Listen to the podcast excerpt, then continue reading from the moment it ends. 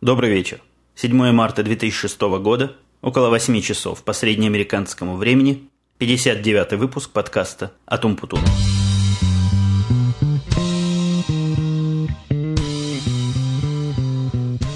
Мои российские слушатели, которые составляют подавляющее большинство аудитории, где-то процентов 70, наверное, может даже 75, судя по той карте, которую я наблюдаю время от времени – будут слушать этот подкаст 8 марта. И поэтому сегодня мы, естественно, начнем не с вопросов, комментариев и со всяческих новостей, а с поздравления наших дорогих подслушательниц с праздником 8 марта.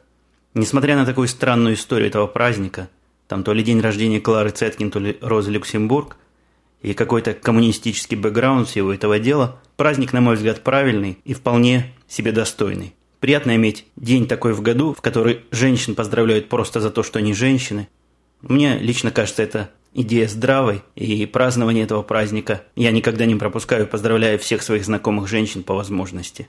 Так что еще раз поздравляю всех слушательниц, желаю им всего, чего положено желать. Кстати, мои российские слушательницы находятся в выигрышном положении по отношению к другим слушательницам. По-моему, только в Германии еще празднуют этот праздник. Потому что здесь, в Америке, например, ничего подобного 8 марта нет. Но единственный праздник, который можно считать параллельным и как-то частично заменяющим 8 марта, это День матери. Но это такая группа женщин в этот день поздравляется. В общем, группа крупная, но все-таки не так глобально, как на 8 марта. Ну вот перейдем теперь к нашим обычным стандартным разделам. Я хочу вернуться к давно забытому может быть, не так давно, но довольно забытому действу, которое я проводил раньше, в те дни, когда моя аппаратная база и программная улучшалась с каждым днем, и я вам рассказывал, чего, собственно, у нас улучшилось, и каким образом я буду пытаться записывать подкасты все более и более качественно. Довольно давно, как вы обратили внимание, таких апдейтов не поступало. Причина была в том, что более-менее стабильная конфигурация, которая меня, в общем, и в целом устраивала, была подобрана, как-то все это работает, звук, в общем, неплохой делает – ну, особенно с учетом того, что звук потом приходится портить для достижения им какого-то реального разумного размера. Так вот, в эти выходные я устроил себе шопинг. Целью шопинга была, собственно, мелкая цель.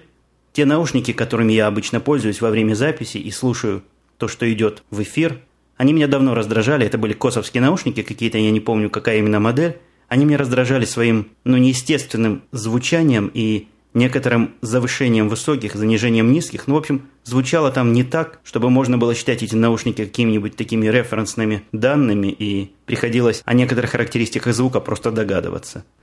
Почитавши в интернете, я нашел список разных правильных наушников, которые используют настоящие большие бродкастеры. Пошел в магазин и сразу же нашел себе AKG K240. Про них были очень положительные отзывы. Звучание этих наушников совершенно отличается от, от этих самых косов, которые использовал раньше. Ну, позволяет мне себя более четко и тонко контролировать. Кроме того, будучи в этом магазине, я заметил распродажу устройства, которое по-русски называется пульт, и которое я называл несколько раз миксером, а меня поправляли и называли микшером. Так вот, в продаже там был такой микшер, который называется Yamaha. А Yamaha известна среди недорогих микшеров тем, что у нее есть возможность Channel Insert – то есть возможность подключить правильно к этому микшеру компрессор. В общем, в результате ушел из этого магазина и с наушниками, и с новым микшером. Вот вся эта цепочка оборудования вроде как более-менее настроена. Я еще не уверен, насколько правильно я все это смог сделать, поскольку техника для меня новая. И это мой первый подкаст, который я записываю вот при помощи такого сетапа, такого оборудования. Кроме того, я еще снял с моего микрофона поп-фильтр, тоже по причине той, что, во-первых, можно теперь мой микрофон настроить таким образом, что он сам будет эти неприятные сигналы фильтровать. Не знаю, насколько успешно, пока вроде как звучит нормально. А кроме того, поп-фильтр все-таки вносит некоторые искажения в разговор, и я их пытаюсь избежать вот таким вот образом. Ну, посмотрим, что из этого получится. Пока у меня лично претензий к тому, что я слышу в этих новых наушниках нет. Будут ли у вас претензии, вы дадите мне знать. Кстати, по поводу 8 марта – в Израиле тоже 8 марта особо не празднуется, ну, разве что исключительно среди русских.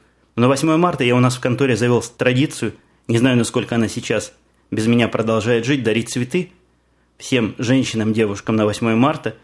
Я покупал, по-моему, первый раз я просто сам купил всем по цветочку, подарил, а потом в следующие годы мужики поддержали мою инициативу, и мы просто скидывались и дарили, опять же, всем то ли по розочке, то ли по тюльпанчику, я уж не помню, по какому цветку. Всем было очень приятно, так что такая правильная традиция, которую можно внедрять в жизнь не только в тех странах, где 8 марта – это официальный праздник и официальный выходной.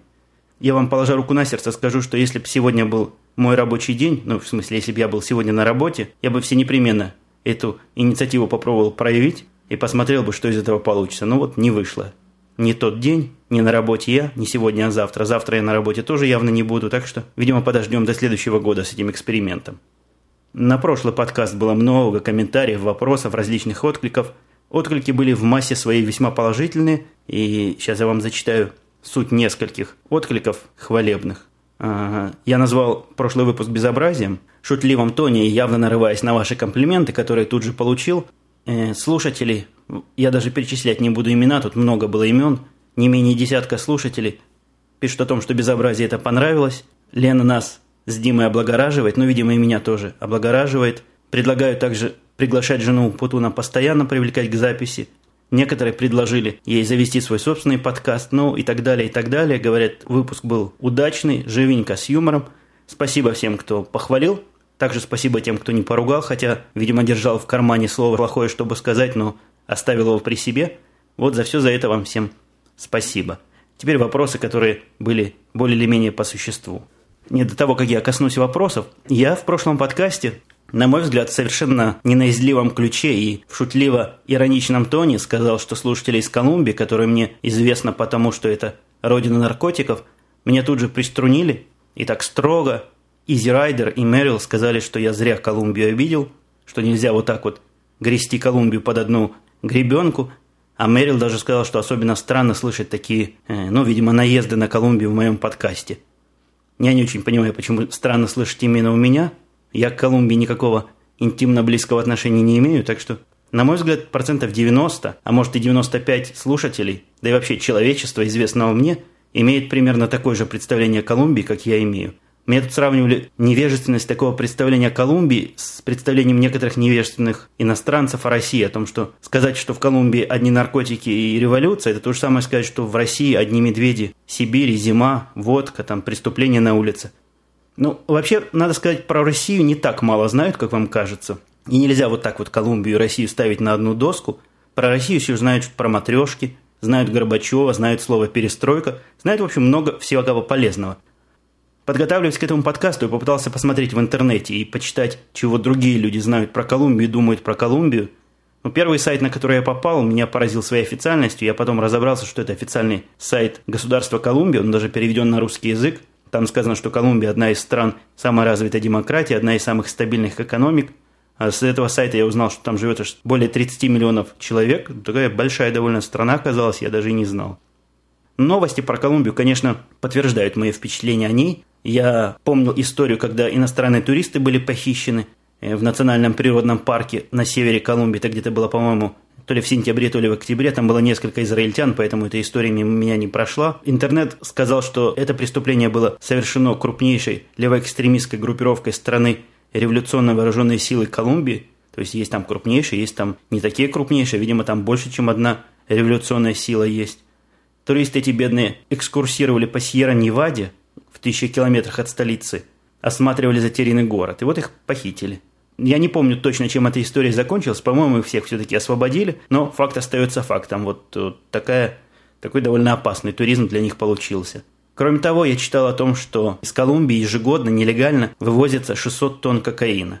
600 тонн кокаина это, это, на мой непрофессиональный взгляд, много. Я не знаю, сколько всего кокаина добывается в мире, но мне кажется, 600 тонн – это его серьезная и заметная часть. Фраза о том, что нелегально вывозится, интересно, а сколько еще вывозится легально? Также мне попалась статья о том, что 2,5 тонны кокаина были конфискованы, это где-то было то ли в феврале, то ли в марте, уже вот совсем недавно, правоохранительными органами Колумбии. 2,5 тонны кокаина. Их перевозили на каком-то кораблике. Это я не к тому, что Колумбия это такое, такое неправильное место, и кроме кокаина там ничем никто не занимается, но лично я не знаю, чем эта страна еще известна. Я с удовольствием послушаю ваше мнение. Я попросил Мэрила, который тоже выступил в защиту Колумбии, записать свое сообщение мне на автоответчик, и если оно будет интересно мне, интересно вам, я его непременно проиграю в следующем выпуске. Так что, адвокаты Колумбии, присоединяйтесь к этой борьбе за правду о этой замечательной, видимо, стране. Мистер Зомби пишет, что был в шоке, когда узнал, что iPod тихо играет, ибо его максимум звучания его славит всемирно. Или всемирно. Я не знаю, где максимум звучания его славит всемирно, но iPod действительно играет негромко. Я его сравнивал с iRiver, который у меня тут валяется. Так вот, iRiver со своими же iRiverскими наушниками играет гораздо громче. Ну, гораздо не в разы громче, но заметно громче. Так что откуда такое всемирное звучание, я не знаю. Я перепробовал много всяких вариантов. Были тут версии, что наушники не подходят. Я сначала слушал iPod с наушниками его родными, которые Apple'овские. Э, надо сказать, что это наушники, не сказать, что уж самые неудачные. Мне попадались гораздо более неудачные наушники, но все, что касается высокочастотного диапазона, они передают просто отвратительно. Такое впечатление, что они где-то, не знаю, на 8 килогерцах просто срезают все, что выше – или его сильно приглушают. С другой же стороны, я пробовал наушники соневские, раз, различные, которые у меня валяются по дому, тоже из немудреных, не из таких, которые засовываются глубоко в уши, а таких наушников я, по-моему, рассказывал, у меня разбаливается голова, поэтому я ищу такие обычные наушники, которые просто вставляются в уши, но не засовываются туда глубоко. Так вот, соневские наушники обладают все, что я перепробовал, другим недостатком. У них, наоборот, низкие занижены, а высокие завышены. Как ни странно, самое ровное звучание и самое похожее звучание вот на эти AKG, в котором я сейчас сижу, которые считаю точкой отсчета и базовой единицей э, для проверки всех остальных наушников. Так вот, ближе всего к ним оказались наушники совершенно дешевого вида и жуткого на вид исполнения, которые шли к моему iRiver. Сейчас я со стыдом признаюсь, использую именно эти наушники со своим iPod. Они звучат несколько громче его родных – и уж точно передают звук гораздо чище и ровнее. Кроме того, мистер Зомби спрашивает по поводу опасности и незаконности. Там был такой вопрос, он спросил, не могу ли я выложить те сериалы, которые я покупаю на дисках и перекодирую в свой iPod, выложить их куда-нибудь для, ну, то ли для общего доступа, то ли конкретно для доступа этого подслушателя. Я ответил, что это дело незаконное и опасное здесь. И вот вопрос был, насколько это незаконно и чем это грозит. Грозит это тут разным всяким неприятным. Э, компании, ну, особенно R, как она, наверное, по-русски RIA произносит, RIAA, это такая ассоциация, которая пытается следить за тем, чтобы незаконно не распространялась аудиопродукция. Подобная же организация, я не помню, как она называется, есть и для видеопродукции. У меня, кстати, был неприятный опыт общения с этой организацией. Я не помню уж, если я рассказывал об этом. Но если рассказывал, то это было, наверное, в одном из первых подкастов. Во времена моей туманной юности, где-то, наверное, года три с половиной назад, когда я только сюда приехал, мне эта угроза казалась весьма теоретической. Я поставил себе на компьютер осла, ну, знаете, и данки, который замечательно качает, такая peer-to-peer система. Фильмы можно накачать в день много, если у тебя хороший интернет. Где-то через недели две такой работы мне пришло официальное письмо от моего провайдера. У нее есть такой отдел жалоб. Вот отдел жалоб мне написал письмо о том, что мой адрес замечен по такому-то порту я пытался выкачивать вот такой-то фильм. Я, кстати, до этого думал, что наказывается не попытка выкачивания, а попытка отдания. Но вот здесь была, был наезд потом, по поводу того, что я выкачивал фильм, мне были приведены статьи, по которым это незаконно. Мне было сказано, какими штрафами это может грозить. А штрафы там предлагались от 20 до 300 тысяч долларов, в зависимости от ущерба, который, по-моему, Warner Bros. или еще кто-то там, кто является правообладателем вот на этот фильм – и мне, ну, в конце концов, они мне полюбовно предложили это дело решить. Никто никому платить не будет, но я просто перестану этим заниматься. Они приписали, что они верят в то, что в интернете люди могут между собой договориться. Они не хотят это дело никоим образом передавать на рассмотрение компании. Там, я так понимаю, ситуация была такая, что не сам провайдер обнаружил это выкачивание, а сама компания, которая следит за этим. Ну, вот эта ассоциация этих видеопроизводителей. Так что они мне им не сдали – я им написал письмо, что это какая-то случайность и неисправность, видимо, моя сеть, которая варилась, была открыта, и кто-то снаружи подошел и компьютером пытался выкачивать фильм. Но это, конечно, смехотворное объяснение было, потому что фильм, который я выкачивал, был американский, но с русским переводом.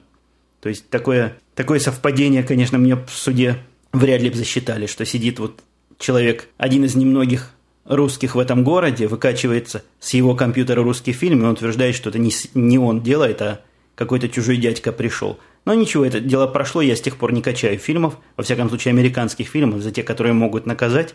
Тут есть прецеденты, когда ловят и наказывают. Я слышал, я даже одного человека знаю, который договорился внесудебно. Я не слышал о судебных каких-то решениях, но по суду они просят огромных денег. Там речь идет о сотнях тысяч долларов. В конце концов договариваются на какую-то более разумную сумму. Вот этот мужик, которого я знаю, он пострадал на 4000 долларов за то, что раздавал, по-моему, десяток или другой фильмов со своего компьютера.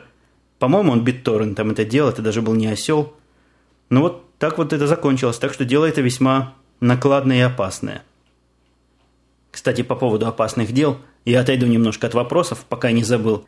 На днях мне поступил по телефону такой звонок странный, который я сразу классифицировал для себя как фишинг.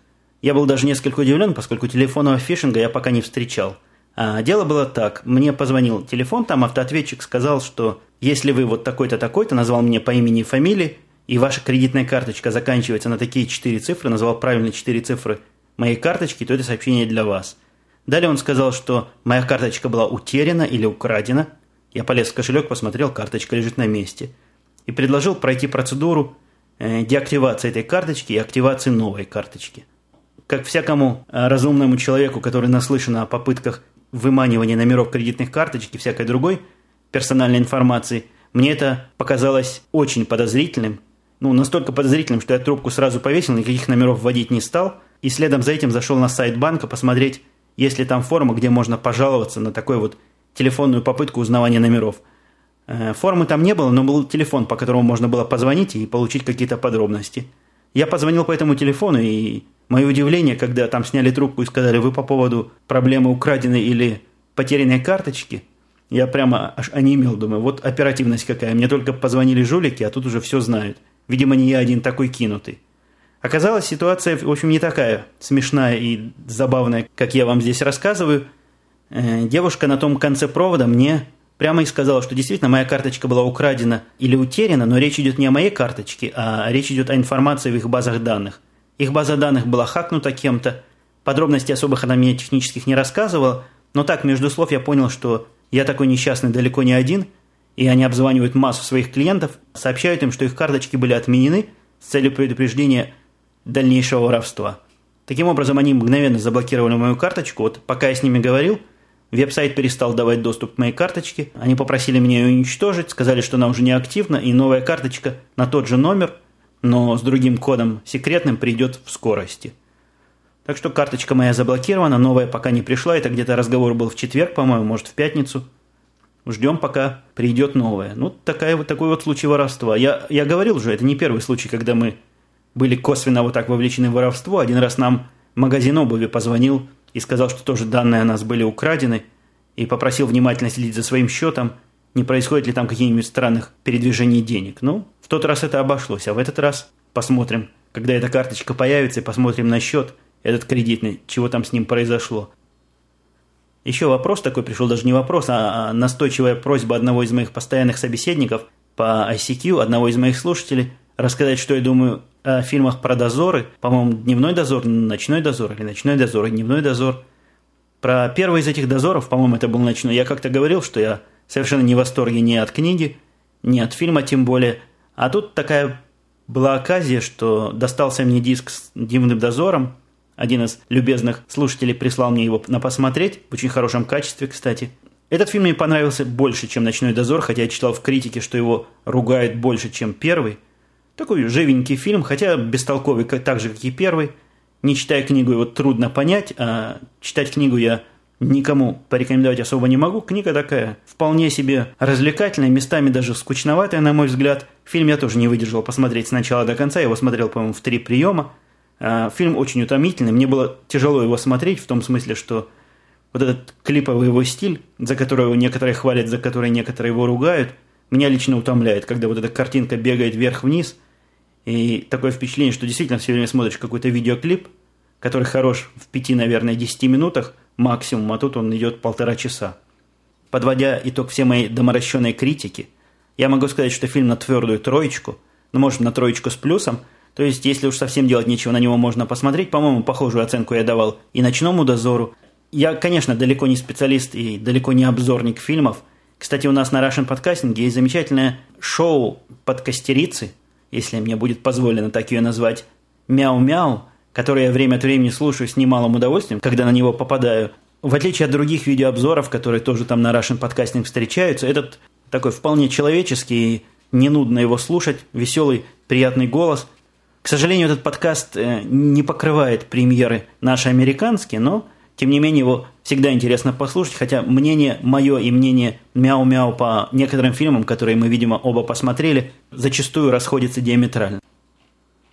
Еще из таких новостей, случившихся на прошлой неделе, ну, небольшая предыстория. Я вам рассказывал, что сериал, на который я подсел в последнее время, за отсутствием всяких других моих регулярных сериалов, был 24. И 24 я полюбил всей душой, я ему давал четверку твердую, по-моему, в одном из прошлых подкастов. Так теперь моя оценка поднята уже на 4,5, то есть на твердую четверку с плюсом.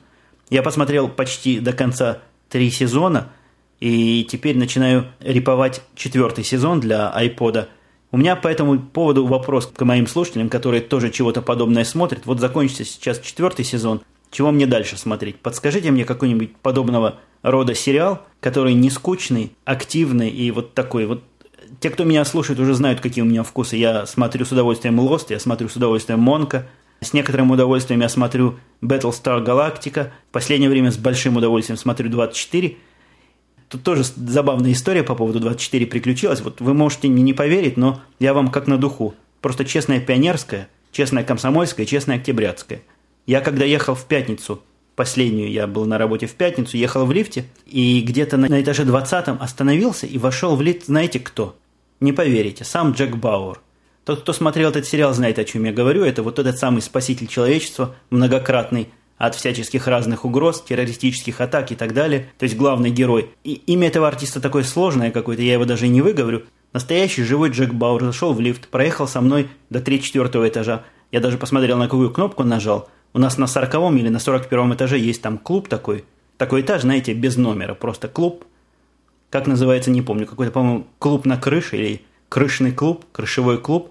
Вот он на этот, в этот клуб ехал, одет был примерно так же, как он одевается в фильме, то есть так неформально, без галстука, в костюмчике. Оказался он ростом пониже, чем это кажется в кино. Ну, такой некрупный мужичок. Взгляд у него зашуганный, как и в фильме. Ну, в общем, очень похож на себя. Так и казалось, что он, выйдя из лифта, станет спасать мир. Вот такая вот странная встреча произошла. Меня многие спрашивали, кому я рассказывал смог ли я с ним поговорить и вообще как пообщался ли я с ним в лифте. Но мне кажется, в лифте общаться, приставать к знаменитостям – это плохой тон. И я не стал. Хотя, конечно, возможно, и стоило ему сказать, там, как дела, как поживаешь, как происходят съемки очередных серий. У меня в Америке здесь это вторая знаменитость, с которой я встречался, встречался, с которой я сталкивался. Первый раз я видел Сандру Буллок в машине, стоя на перекрестке. Она проезжала – и курила сигару. Я не знал, что она курит сигары, и я даже где-то в каких-то новостях или где-то в интернете читал, что она противница курения и борется против этого, но я вам скажу честно, я видел самую настоящую Сандру Буллок, вот она ехала в, в мерседесовском джипе, в не самом навороченном, по-моему, то ли М350, то ли что-то еще в этом роде, и курила сигару. Может, поэтому я на нее внимание обратил. Больше я здесь с знаменитостями нигде ни с каким не сталкивался. В Израиле я некоторых встречал. В нашем здании работал и работает, по-моему, Шимон Мизрахи. Это, по-моему, директор команды называется. Это директор команды Макаби Тель-Авив. И я иногда встречался с различными баскетболистами, которые к нему приезжали, видимо, для решения каких-то своих дел. Ух, какие это здоровые лоси. Вы знаете, когда смотришь на них на площадке, они там кажутся по сравнению с друг другом некоторые высокие, некоторые не такие высокие, но в жизни они просто огромные. Это что-то это что-то с чем-то, что-то особенное. Я ехал с Катышем однажды в лифте, так это очень высокий и нескладный юноша был, который с трудом в этот лифт поместился, а на поле он выглядит одним из невысоких, выглядел одним из весьма невысоких игроков. Вот такой любопытный еще комментарий был. Сегодня какой-то у нас выпуск вокруг комментариев и вопросов. Слушатель по имени 320 FDS, возможно, у этого имени есть какая-то транскрипция сложная, но я не дошел своим мозгом – он прокомментировал, по-моему, Димина высказывание о том, что в моем прошлом подкасте, что долларов в России мало. Если я правильно помню, я не переслушивал подкаст, мы так прямо не заявляли, что долларов мало, а мы поудивлялись, сколько там долларов вообще, много или мало, и мы не знаем, сколько там долларов. Так вот, слушатель, видимо, с иронией, как экономист, с уверенностью заявляет, что в России доллары в долевом соотношении больше всего, включая США. И если собрать всю наличность и отправить ее в США, Америка просто в них задохнется – но не надо, не надо отправлять все доллары в США, я вас просто по-человечески умоляю, подержите их у себя. Зачем нам, чтобы Америка в них задохнулась? Хорошо? Договорились? Будем считать, что договорились. Есть тут еще у меня целый ряд вопросов и комментариев, относящихся не ко мне, а к моей лучшей половине, которая участвовала в этом подкасте. Сейчас моя лучшая половина в спортивном зале, как обычно в это время, когда я записываю подкасты. Тут скорее обратная связь. Я записываю подкасты, когда моя лучшая половина и дочка в спортивном зале. Это мне создает более или менее тихую обстановку окружающую. Вот если она вернется и проявит желание сказать пару слов во второй микрофон, мы, возможно, с ней попытаемся ответить на ваши вопросы. Так, ну смог я таки жену заполучить в нашу студию, как я вам несколько мгновений назад обещал. Вы можете услышать на заднем плане, там капает дождь, потому что второй микрофон, в который Лена говорит, возле окна, а в мой микрофон вы можете слышать крики детей на заднем плане. Не обращайте особого внимания, такие у нас сейчас аудиоусловия подвалили. Лена? Здравствуйте, дорогие слушатели. Я тебя от лица слушателей поздравляю с 8 марта. Спасибо, в ресторан надо сводить, а не поздравлять. Все непременно, еще седьмой у нас завтра, этим и займемся. Так завтра и поздравить. Записываем-то сегодня. Ладно. Тут, знаешь, пришли всякие... Поздравь остальных дам. Уже поздравил. Пришли к тебе хвалебные отзывы. Слышь, читала их, небось, да? Небось, читала. Как ты нас облагораживаешь с Димой. Вас нетрудно облагородить, работы много. Вот э, слушатель по имени Ауборн спрашивает. Сначала он утверждает, что ему понравилось. О, Господи, как там ребенок кричит-то. А старший не может с ней справиться. А, житейский вопрос у человека. Да. Готовы ответить? Всегда ну, готова. например, пишет слушатель, ваш сын учится в американской школе, а до этого учился в израильской. Какие у тебя впечатления от одной и от другой? И общаешься ли ты с серьезными учителями? Э, Впечатления такие. В Израиле школа по э, своему устройству от русской, в общем-то, не отличается. Единственное, что ребенок с пяти лет обязан пойти в детский сад. Это детский сад бесплатный. Это считается подготовка к школе. Детский сад находится отдельно от школы. Вот он посещает год до шести лет детский сад, а потом отправляется в школу, и система такая обучение такая, как в России. То есть первые два года одна учительница, которая всему учит. Может, в России три года, я не знаю, как сейчас. Вот. Потом разные учителя. Все это происходит в одном э, здании. Там дети ходят из класса в класс. Э, Класс э, детей постоянный. То есть вот он, друзья у него с первого класса и там по какой, по восьмой, я не знаю. Потом все идут в колледж. В Америке похоже только тем, что тоже с пяти лет дети идут в обязательный детский сад, но этот сад находится непосредственно в школе. Он тоже бесплатный. И в Израиле, и в Америке до пяти лет, куда хочешь детей одевай, сам плати няням, ходи в платные детские сады, до пяти лет это на тебе. А в пять лет это обязательно вести? В пять лет это обязательно, это подготовка в школе, к школе, то есть ты должен уже в пять лет идти в детский сад. В Израиле это 4 часа в день или 5, я не помню, в Америке всего 2, то есть немножечко. Это работающих родителей вообще никак не спасает. То есть, опять же, наверное, кому-то надо платить и няням еще кому-то. Потом, не знаю, как в начальной школе не учились. В Америке есть начальная школа, средняя и высшая. Это совершенно разные школы, разные здания. Мы как-то с Сережей уже эту тему покрывали. Да, он начинал у нас со средней школы. В начальной школе не знаю, наверное, они у одного учителя сидят одним классом. А в старшей школе он э, ходит из класса в класс, причем в классе истории у него могут быть одни соученики, в классе математики совсем другие, и могут быть разные уровни, у одногодок могут быть разные уровни одного и того же предмета. Еще надо сказать впечатление от школы. Э, В Америке, ну, школа и школа, никакого особого впечатления у меня нету. А в Израиле в классе, в общем-то, нравы очень свободные, на уроках можно разговаривать, и, в общем, учитывая такой восточный э, темперамент э, местной публики, там стоит гвалт на уроках, и порядка нет, и все при этом почему-то говорят, что это американская система образования, такая свобода. Не знаю, с чем связано, здесь такого нету. Ну, а с учителями э, в Израиле я общалась, в Америке общаюсь раз четверть прихожу, они где-то за недели-две устраивают родительские собрания, встречи с родителями, причем один на один тебе дают время, ты идешь к учителям и разговариваешь, они тебе сообщают, что там еще ребенок должен, что надо подтянуть, все такое. В общем, и все общение. Ну а как какой-то человеческий момент общения, там, родительский комитет, там, все такое? Я не знаю, школа вообще приходит какой-то какая-то брошюра в начале года. Там всякие клубы расписаны, кружки. Школа вообще, у Сережи старшая школа, во всяком случае, огромное здание. Там, наверное, тысячи три-четыре в среднем учатся людей обычно. То есть э, с такой небольшой институт. И там ра- различные клубы действуют, кружки. Вот это общественная жизнь, наверное. А родительские комитеты я не знаю. Ну ты заодно, заодно ответил уже и на вопрос, планируешь ли ты давать Лизу в детский сад? Тут уж планируешь, не планируешь особо. Ну, Выбора нет. надо сказать, что она ходит в детский сад платный, потому что ее надо как-то подготовить, чтобы она пообщалась на языке, чтобы она поучилась. В общем, для этого она и к няне ходит, потому что наша няня говорит и по-русски, и по-английски, поэтому, в общем, как-то пытаемся привить язык, пока не выходит. Спрашивают тебя, нравится ли тебе, что муж дома работает? А, Нормально. И все равно, где он работает, лишь бы работал. А куда бы хотела пойти работать? Тут же вопрос. Да вот- от, от такого любо- такой любопытный Ауборн слушатель. Чего-то он планирует. Не знаю, пыталась вот в библиотеку засылать резюме, чтобы там на какой-нибудь низкооплачиваемой работе, но в приятном коллективе. Тут очень симпатичная библиотека в городе. Буквально такой Но не берут клуб. тебя. Да, Образование у тебя не- слишком высокое не для этой берут, библиотеки. Не берут. Надо еще попытаться. А вот еще, знаешь, вопрос тоже, видимо, к тебе, поскольку от Лены из Калифорнии, она, видимо, с тобой по-женски. Э, По поводу твоих замечаний визита в Россию, или это Диманы были замечания, что Россия уже не такая знакомая, как раньше? Это Дима говорил. Он, он жаловался, что люди не те, а я этого как-то не заметила. Разделяет ли она наши впечатления, Лена из Калифорнии, и задается вопросом, либо мы тут все таки изменились, либо ожидаем, что Россия не развивается, либо развитие это нам не нравится, либо русские друзья и родственники все завертелись в собственной жизни, и некогда общаться с зарубежными родственниками. В общем, вопрос, почему иммигранты теряют связь с Родиной. Вот к такому вопросу она глобальному нас с тобой подводит. Я думаю, скорее всего, действительно потому, что мы как-то застряли в том времени, из которого мы уехали, когда редко наезжаем. Естественно, изменения, которые произошли, они произошли без нас, и нам они... Я не думаю, что там какие-то особо уж хорошие изменения произошли.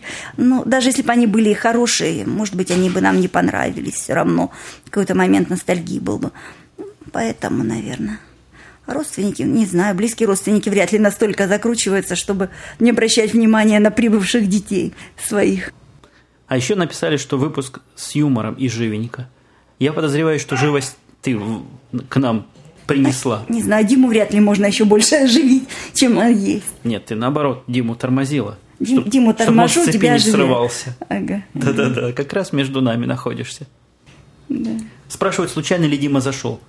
Я не знаю. Случайно зашел? Я думал, ты подтвердишь. Так я не была я, дома я тогда. сидел, я сидел, как порядочный, записывал подкаст, тут пришел Дима. С какой целью не помню, но с девочками.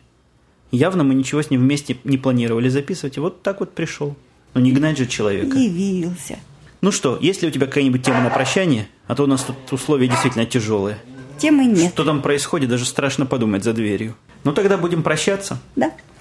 До свидания. До свидания. Мы заканчиваем свой выпуск, и мы с вами услышимся через несколько дней. Всего хорошего. Еще раз всех женщин.